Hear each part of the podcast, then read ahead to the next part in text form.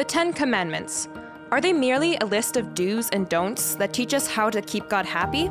Or can they teach us something greater about who God is and his design for humanity? These are issues we explore today on the Central Baptist Podcast. The scripture reading is Exodus chapter 20, verse 8 to verse 11. Please turn to Exodus chapter 20 in your Bible or follow along on the sermon notes handout or the words on the screen. Please stand for the reading of God's word. Exodus chapter 20, verse 8 to verse 11. Remember the Sabbath day by keeping it holy. Six days you shall labor and do all your work. But the seventh day is a Sabbath to the Lord your God. On it you shall not do any work, neither you, nor your son, nor your daughter, nor your male or female servant, nor your animals, nor any foreigner residing in your towns. For in the six days the Lord made the heavens and the earth, the sea and all that is in them, but he rested on the seventh day. Therefore the Lord blessed the Sabbath day and made it holy. This is the word of the Lord. You may be seated. I think if we sat down and have coffee and were kind of honest with each other for a few minutes, most of us would say and confess that we live with some kind of stress somewhere in our lives. Between work and family, COVID, and the rest of life, um, some of you may be living with very little or no what they call margin, no space. And I tell you this morning, I really believe that stress is a robber and a rapist. It steals our freedom and our joy from our lives. And so, in this Ten Commandments we're working through um, this fall, I really believe that we do not find a bunch of outdated, irrelevant rules. We actually find some of the best wisdom and thoughtful truth for God for our daily lives. But once again, this fourth commandment on Sabbath, uh, to set a day holy to God, seems so out of place, out of place in our society. Because today, many people work shift work. Stores are open seven days a week, some 24 hours a day. We have turned holy days into holidays. Weekends and holidays are, are often busier for folks than, than other days of the week. A lot of the sports activities that our children and grandchildren may get involved in often happen on Sundays. And what is to be understood at one time as a, a time for personal recreation has really become recreation. And I think some people work harder at recreation than they do at work.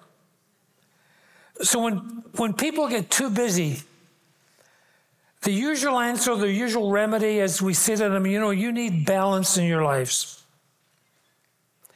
This morning, I hope in about 30 minutes or so to try to teach and convince you that this commandment about Sabbath is far, far beyond balance. It is about a different way to live and about a different way to think. It is ordering our lives in a radical new way that will call for boldness in the face of our culture. It's a new order in the face of chaos. But when religion got hold of this commandment, it made it worse than ever. And so Jesus faced this problem from the religious establishment of the day. Just listen as I read a, a short section out of the Gospel of Mark, Mark chapter 2. One Sabbath, so remember what day it is, Jesus was walking through the grain fields, and as the disciples walked along, they began simply to pick some of the, the heads and ears of grain. And the Pharisees, that's kind of like the religious police of the day, the Taliban. Look what they're doing. What's unlawful on the Sabbath? Jesus answered, Have you never read what David did when he and his companions were hungry and in need? In the days of Abiathar the high priest, he entered the house of God and he ate the consecrated bread, which is lawful only for priests to eat. He also gave some to his companions. He said to them, The Sabbath was made for man, that means people, not man for the Sabbath. For the Son of Man is Lord even over the Sabbath. Jesus was saying the central idea of the Sabbath was to help people, not put them into bondage. There's a New Testament writer and commentator of a previous generation. His name is William Barclay. He wrote a series called the Daily Bible Study. William Barclay used to teach New Testament at the University of Glasgow. And I used sometimes to go sneak into the back of his lecture hall and listen to some of his talks and so on. I mentioned that to somebody one day and they said, Are you that old? yes, I am. William Barclay, in his commentaries, gives you some great background to things and great studies on Greek words. He helps us understand some of the ways in which these Sabbath regulations were interpreted and applied in Jewish life, what you could do and what you could not do.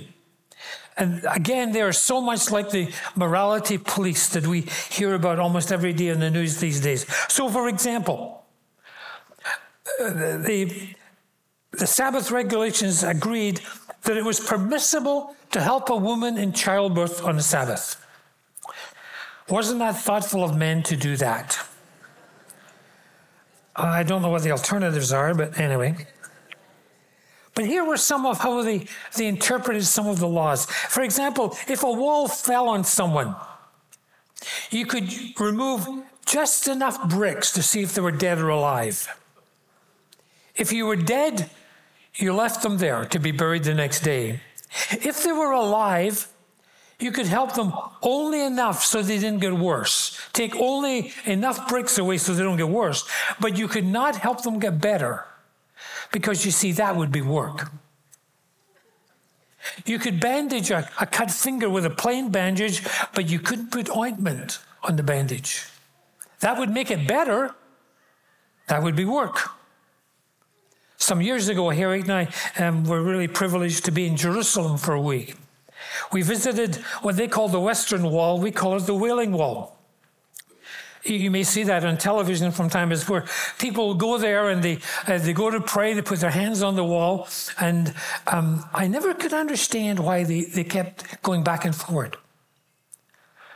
So I asked a Jewish friend one day, I said, Why do they do that? And he looked at me and he said, Because nothing can stand still before the presence of a holy God. I never knew that before. But you would go and see people, they would have little pieces of paper and they would insert them in the cracks of the walls. And so when, if you went on Shabbat, which is Sabbath, you could not write prayers and put them in the wall. That was work. You had to bring prayers already written. That's not work. And recently in the news from Iran, um, we would see how the morality police have sought to control their culture and especially women through severe religious laws. You see, nothing binds people like religion. We take the best of God's truth and somehow we can turn it to the worst ends. So, how are we to understand this commandment of God to the society and the culture in which we live today? There are three main passages in the Old Testament which link this command about the Sabbath, each to a different aspect of God's work and activity. Each connects the Sabbath to the work of God. First of all, we learn that God calls us to find our identity in worship rather than in work. We find our identity in worship of God rather than in our work. God is the creator he worked and then he rested. And so in Genesis 2, repeating what we read in Exodus 20, by the seventh day, God had finished the work he was doing. So in the seventh day, he rested from all his work. And God blessed the seventh day and made it holy, because on it he rested from all the work he was creating that he had done. So Genesis teaches us God, God worked in creation and then he rested. Sabbath comes from the Hebrew word Shabbat, which means to rest. But it's not just the idea of kind of snoozing on the Chesterfield, having our, our nap, or getting involved in another busy activity. the rest of Sabbath is not the rest of doing nothing. Rather, it's the rest that comes from a particular kind of consciousness. And in that consciousness and in that rest, we remember who God is and what God has created. And in order to do that, we have to stop what we're doing. So we stop our work so that we can enjoy God's finished work and be refreshed. You ever think, and I did it again this morning to someone in church, and I apologize for that. When we meet someone for the first time, what's the, almost the first thing we ask them? Tell me what you do. I think that's because we do not know how to ask, Tell me who you are. Adam was created to walk with God, to enjoy God's company. Adam steps onto a finished world. But when he sinned, he was turned out to the garden, and a new rival God came to meet him and meet his needs. This new God was called work. The result is that many people in our culture find their significance in the past it affected mostly men, but can I say to you, it now affects a growing number of women. Their sense of value, their significance comes largely from their work. When we go to job, I go to our job, we have we have to we go to conquer, we go to control. And our jobs, we have two things. We have a title and we have a task. And so we become easily tempted to think that what I do defines who I am. And this has seductively kept in, crept into our Christian thinking so that we usually define the will of God in our lives as a certain job. I couldn't tell you the number of times I've been invited to young people's meetings and all those, and they always want to ask, Can you talk about what is the will of God for my life? And they're thinking automatically in terms of jobs.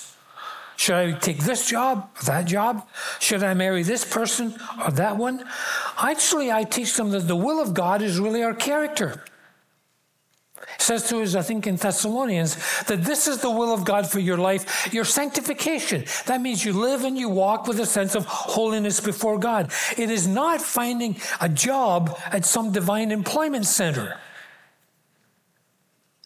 And the essential truth of Sabbath rest reminds me that my significance, my identity, is to be found before God in worship rather than in society in my work. And that, folks, that is a different place to stand.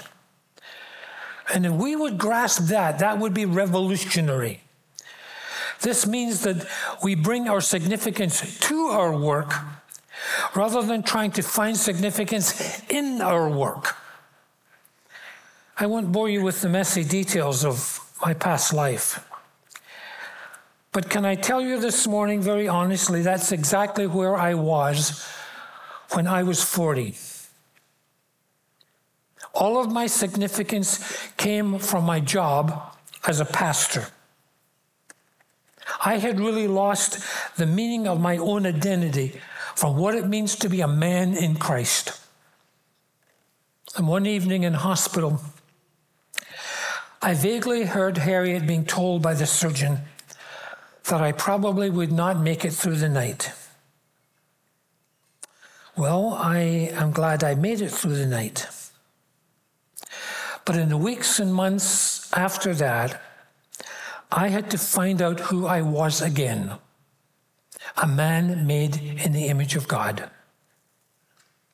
So when we come to worship, we leave our tasks and our titles at the door, and we enter into God's finished work of creation you see, our worship is where we enjoy God's work and we lay the stress of our always unfinished work and tasks, we lay them aside for a while.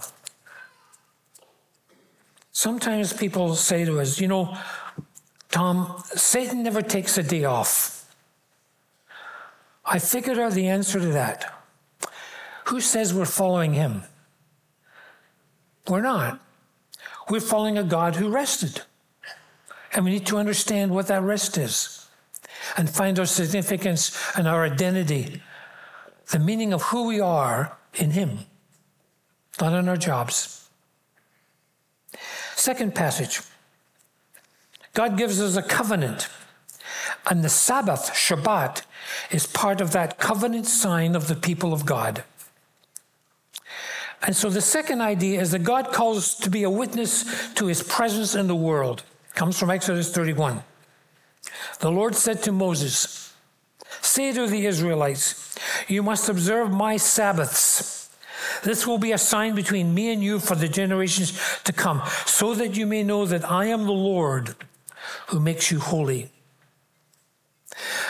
The heart of Israel, God's relationship with Israel is called a covenant. Covenant is a word for agreement. It's his agreement with his people. And covenant is a word and a concept, an idea that flows through entire scriptures, Old and New Testament. A covenant is a spiritual agreement that God has with his people. We don't negotiate the terms of the covenant, we simply accept it. We'll come in a few minutes to this symbol of bread and wine, which Jesus calls a new covenant.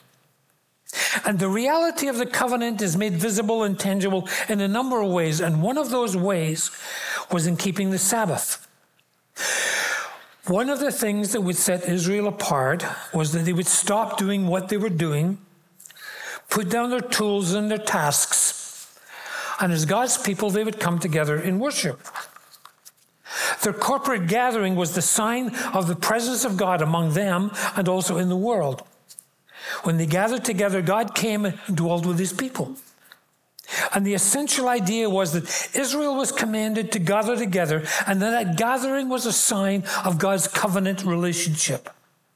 Now we can move this picture across many years, centuries, to a different culture, but the same essential truth is there. One of the signs of the presence of God is his church, a church that gathers together to worship and it stands as a sign of the presence of God in the world.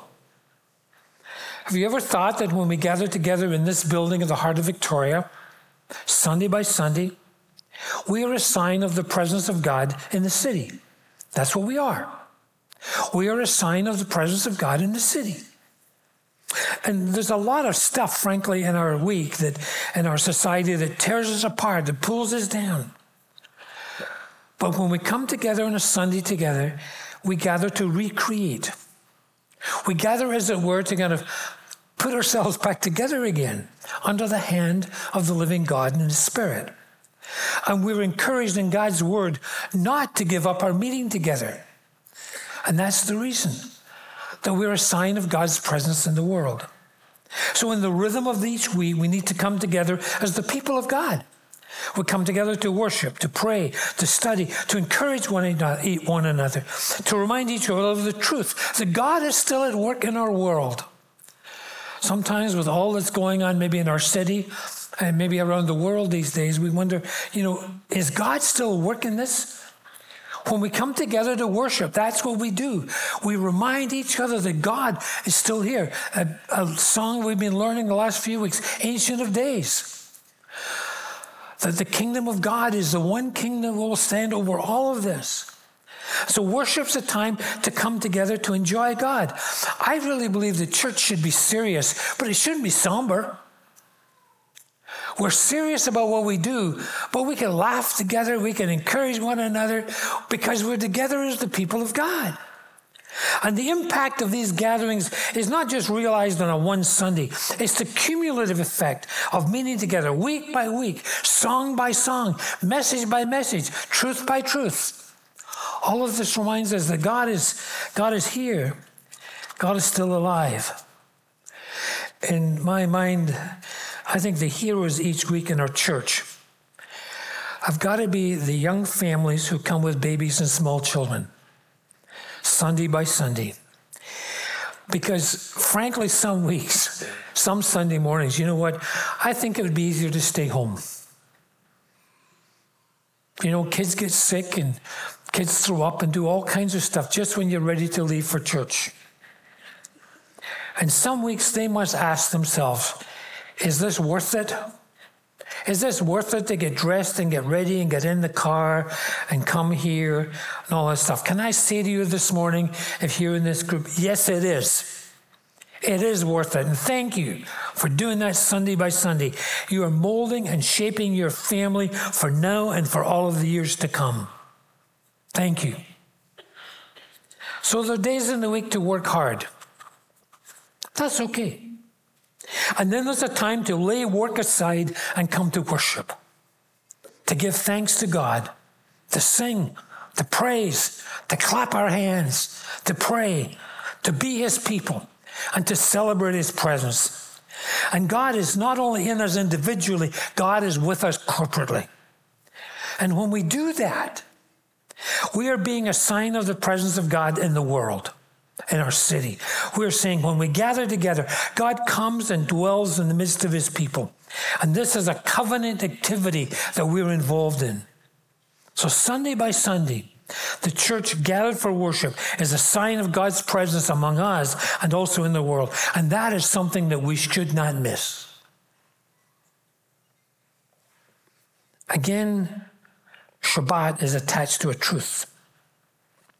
God calls us to a lifestyle that is marked by freedom rather than slavery. Deuteronomy chapter 5 picks up this truth for us. Six days you will labor and do all your work. But the seventh day is a Sabbath to the Lord your God. On it you shall not do any work Neither you, your son, your daughter, your manservant, your maidservant, your ox, your donkey, any of your animals, nor the alien within your gates, nor your, so that your manservant and maidservant may rest as you do. And here's the reason. Remember that you were slaves in Egypt. And the Lord brought you out of there with a mighty hand and an outstretched arm. Therefore, the Lord has commanded you to observe the Sabbath day because remember, you were slaves once but now you're free.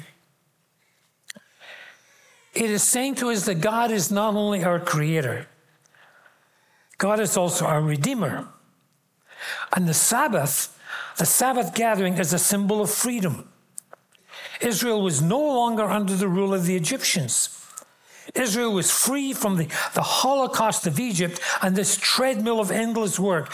And I think it's a, it's a painful irony that in another Holocaust in history, the sign over the gates of Auschwitz read, Work makes you free.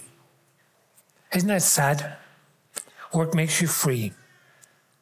You see, the Hebrew idea of remembering involves action. In that word, to remember is the idea of action. And so to remember is to take action. We're given the gift of Sabbath as an active reminder that we are free and we are no longer under the oppressive tyrant called work. So we work hard five days a week. We do our 40 hours or whatever. And then a little voice whispers to us, You could make more money if you worked evenings. Imagine if you moved it up to six days a week. What about seven? You could get another sale. And all this seductive voice whispers to us, you know, it's all for your family. And the result is that we have surrendered our freedom to the greed of our culture. And the result is that many of us live in emotional and physical overdrive. The seduction is that we actually think that everything we do and have depends on the amount of work we do. Sometimes pastors think that the growth of the church depends on how hard they will work. They think the harder, the longer they work, the more the church will grow. Actually, the growth of the church depends on the Spirit of God. Students, if you're here this morning, you need to take a Sabbath break once a week. Take your time to rest, come to church, and worship. I worked hard in university. I trained myself actually to work all day and all night and all day. but I didn't work on Sundays. That was my break. Mothers who often do the lion's share of meal preparation. Can I say that you need a Sabbath break also? Here's a risky idea for your house. There could be at least one meal a week that you do not have to do. Could that be your Sabbath break? Where you take time to read, to walk, to enjoy a break? At the very least, you should not have to do the dishes. Richard Foster wrote a number of books some years ago. Richard Foster is a Quaker, perhaps much more used to living with spiritual discipline than most of us. Richard Foster, in one of his books, suggests a radical approach far, far beyond balance. Richard Foster says, I want you to rank your activities in four, um, four orders. Number one, I don't know if this is coming up or not. I don't know if it is. Maybe it's not. Number one, he says, absolutely essential. Number two is important, but not always essential. Number three, he says, is helpful, but not necessary. And number four, Foster said, is trivial. Okay, got those four? And then he says, here's what you need to do eliminate three and four completely, cut them out completely. And one and two, cut down at least 20%. Cut them down 20%. Now you might say to yourself, that's impossible. What if a doctor told you that you have six months to live? How would that change your lifestyle? We say we can't stop. Frankly and honestly, the truth is that some of us don't want to stop. But what one day if you got a sharp pain in your chest or a numbing of our arm? I used to do 80 hours a week in my 40s. One day, an old doctor sat me down and looked at me straight in the eyes. And he says, Tom, if you do not change your life, you will not see your grandchildren. And can I tell you, that got my attention. He said, You need two days off because of what you do. You need two days off in the work in your week back to back. I said, Ron, I can't do that. He said, I don't care. I was once taken into surgery to have my leg amputated, which he didn't do. And I, that was a Thursday, and I said to the surgeon, that won't be possible because I preach twice on Sunday and I have a wedding on Saturday. The soul surgeon had met people like me before. And he said, You belong to me now. I reorganized my life. I worked five days a week and took two off. I'm still here. We have three children, we have eight grandchildren. The real question is do we trust God? And are we really free to follow Him? God says, You take a day to rest because you are no longer slaves in Egypt. Our daily lives, I believe, would benefit so much if we would only look back into the heart of God and listen to His advice, advice even in the small details of life. The Jewish Sabbath, which is Saturday, actually begins on Friday evening. And so on Friday evening, extra food was prepared. Worshipping God, you see, takes preparation. So, what do we begin to get ready for worship on Saturday night? Get ourselves ready. The word given by God about the Sabbath was not to bind people, in fact, it was to set them free free from the endless tyranny of work, the, the drudgery of toil. There was a day to be free to enjoy God. We come in a few minutes to communion. And can I say to you, if this past week you've been all stressed out, or frankly, you've just been way too busy, these last few minutes of our service is your time to rest Because just as God finished his work and rested, and he invites us to walk in his finished garden. So Jesus cried out from the cross, It is finished. And we're called to rest in the finished work of the cross. Communion is where we come and enjoy the finished work of Christ. There's nothing for you to do except take bread and wine. And just as God gave people a sign of the covenant and Sabbath, so Jesus calls us to a new covenant. He calls us to share bread and wine as the symbols of the new agreement and the cross that He made for us. The work of salvation has been completed. It's done. There's no more to do. Come and rest. I've asked Phil Horton in a few minutes just to, to lead us into this last movement of our, our service. So, can I say to you this morning if you're feeling stressed out from this week, if you just kind of got in the door this morning and you're feeling tired and exhausted, can I invite you to find rest in your soul in these moments of worship? As we come to communion, take bread and wine. Come and rest. Just rest in the finished work of Christ. It's an old hymn that we don't sing anymore. I can tell you it's decades since I last sung it. But I love what it says to us. It says, Dear Lord and Father of mankind, forgive our foolish ways. Reclothe us in our rightful mind, in pure lives, thy service find in deeper reverence praise. Drop thy still dews of quietness till all our striving cease.